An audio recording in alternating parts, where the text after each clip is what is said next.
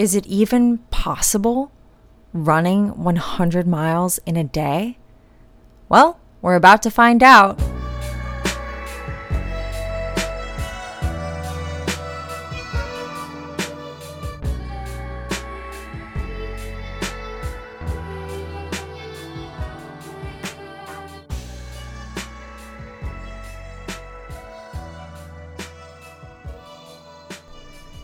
This is the Lucy Beatrix Podcast. Thanks for tuning in. The past few episodes, I've talked about the spontaneous and epic runs I've done during the shutdown here in New York City.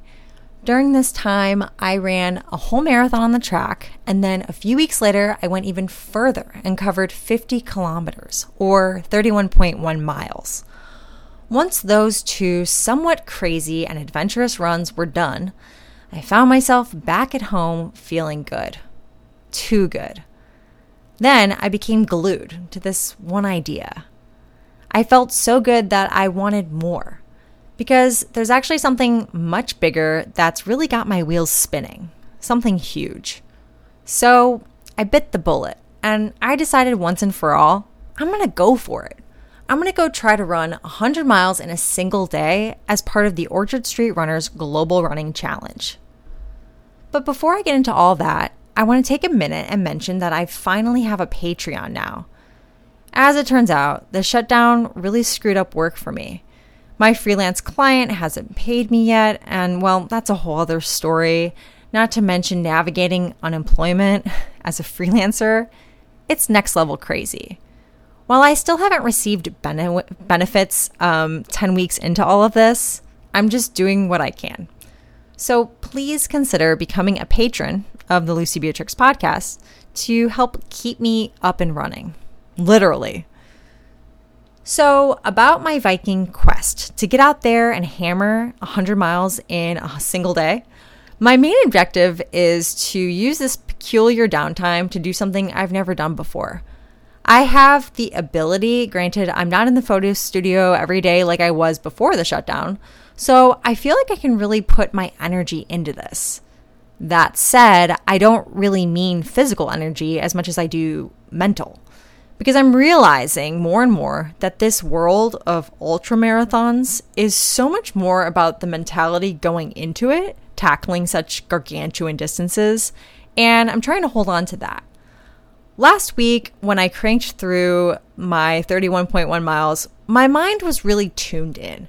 I had equal parts strategy of how to pace and what kind of mileage I wanted to see for each hour that I was out there on my feet. But I also had this strategy of how to keep my mind, ways to keep changing it up mentally by listening to different things like music and then a podcast and then music and then a podcast, just things to keep me stimulated, as well as focused, but not too stressed about how much I had run or how much more I have to go. By the end of it, I felt great. And I thought to myself, basically all I'd have to do to run one hundred miles is to do exactly that distance, or actually a little bit more than that distance, three times in a row. So that broken down felt very simple. And I'm like, I can't not do it knowing that I've come this far and have that much mileage in my legs. And really, when am I ever going to get another chance in my life to explore this outlet?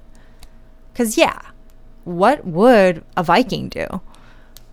My running has a lot to do with this concept of stoicism, something I adopted from my years way back before I was a runner when I was a yoga teacher. Back then, over a decade now, it wasn't unusual for me to practice yoga two to three hours a day. I kind of just transitioned my yoga practice off the mat and onto the streets, but I tried to keep the same headspace. Moving meditation is something I hear a lot about and feel like that's how I go into my runs. Just like meditation, sometimes it's just as uncomfortable to sit still as it is for me to run, but both things seem to help my head in so many ways. I know that so much of my running, especially with endurance, is related to learning how to train my head. And yeah, this isn't my first rodeo with ultra. Years ago, before I was running sanctioned races like half marathons and ten Ks and the full marathon, I actually found myself learning the ways of ultra endurance before I even knew that it was even a thing. I was running several hours a day and just setting out to do little missions for myself, like conquering one hundred miles in a week or running back-to-back twenty milers on the weekend. And someone close to me saw this kind of running and convinced me to enter a fifty mile race. At the time, getting ready for that race, I spent three months running every day, logging those back-to-back twenty milers and time on my feet, and I felt ready to go. But the weekend right before the race, I took a good look at myself and said, I'm not ready. Physically, I may have been capable to get out there and conquer the distance, but there was something off. And as some of my listeners know by now, my sobriety story is relatively new. I just celebrated one year sober last week. So back then, when I was training for this fifty miler several years ago, I had other issues surrounding my sobriety, not being sober, that were preventing me from going after that race in a way that felt right. I was not yet sober from my eating disorder and felt like an ultramarathon could tear down my body too much. So I D N S'd, or did not start that race. And I'm glad I did. I went on to race some shorter sanctioned races and logged some great times that led me to my sub three hour marathon debut this past winter. But now, with all the uncertainty surrounding racing season, who even knows when I'll get another chance to chase those kinds of races again.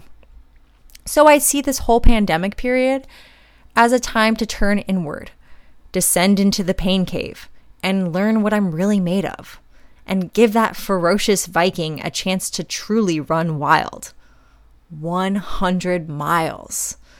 I have until June thirteenth, and after the research I've done, learning from the greats, people like Courtney DeWalter and Scott Jurek and Dean Karnazes, I feel like the best way to go into it is to continue with my feel-based training, since that's the way I know how to run.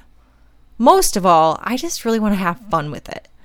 The goal isn't only to finish, but to make it my one hundred miler, something I can feel good about. I'm glad I have a few friends that have tackled these distances before, done many hundred milers that I can consult with and chat with and count on to give me the tips and tricks I'm sure that I'll really need, as well as know myself well enough to know if there's a will, there's a way.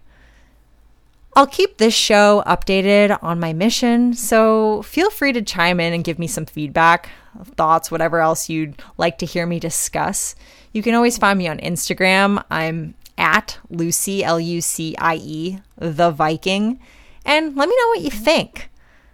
Until next time, just be fast. Just win.